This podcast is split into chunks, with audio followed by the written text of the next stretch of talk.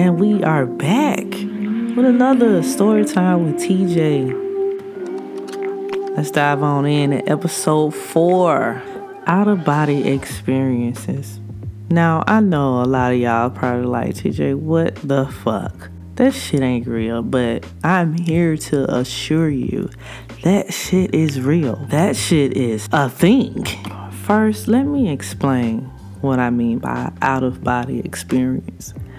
It's when you're having the most amazing orgasm of your life that makes your makes you feel like you are hovering over your own body, watching yourself getting fucked. I'm about to share this experience with you guys, let you guys know what it was like for me. But first, let me educate the people out there that don't know about the female organ, the most powerful organ in our body, the clitoris. That thing have more nerve endings in it than anything that I know that's a part of the human body. That organ wraps around our pussy walls. So when you feel like you're you're having an orgasm just from penetration, it's actually your clitoris that's being triggered back there. And of course, everyone knows about, you know, that outside part that we love to get licked. All right, so now that we got that background education on that organ, let's talk about what triggered me to have this out of body experience. First of all, it was a key component to this experience. I needed to be mentally fucked. I needed someone to long stroke my mind for me to even get close to this experience.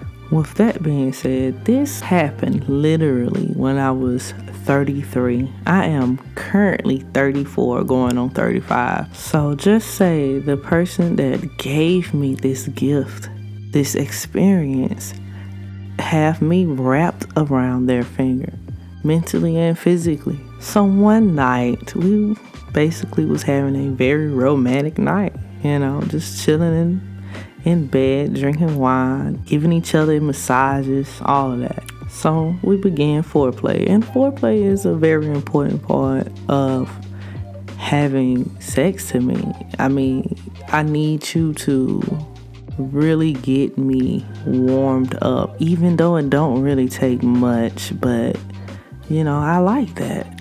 And I mean warmed up to the point where the very next touch is going to make me calm. So she does that. And I mean, like, she does that. And then fucks around and give me the most amazing head I've ever had in my life.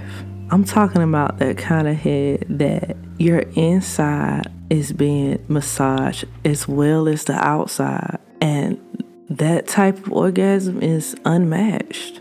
So when I reached my destination off of that, she wasted no time with penetrating me with long, deep strokes, just like how I like. She just knew my body inside and out. Like, it's undescribable. So, let me tell you what was the main thing that took me all the way over the edge. She flips me on my side and goes in with some type of winding motion and started to whisper in my ear. And that's when it happened.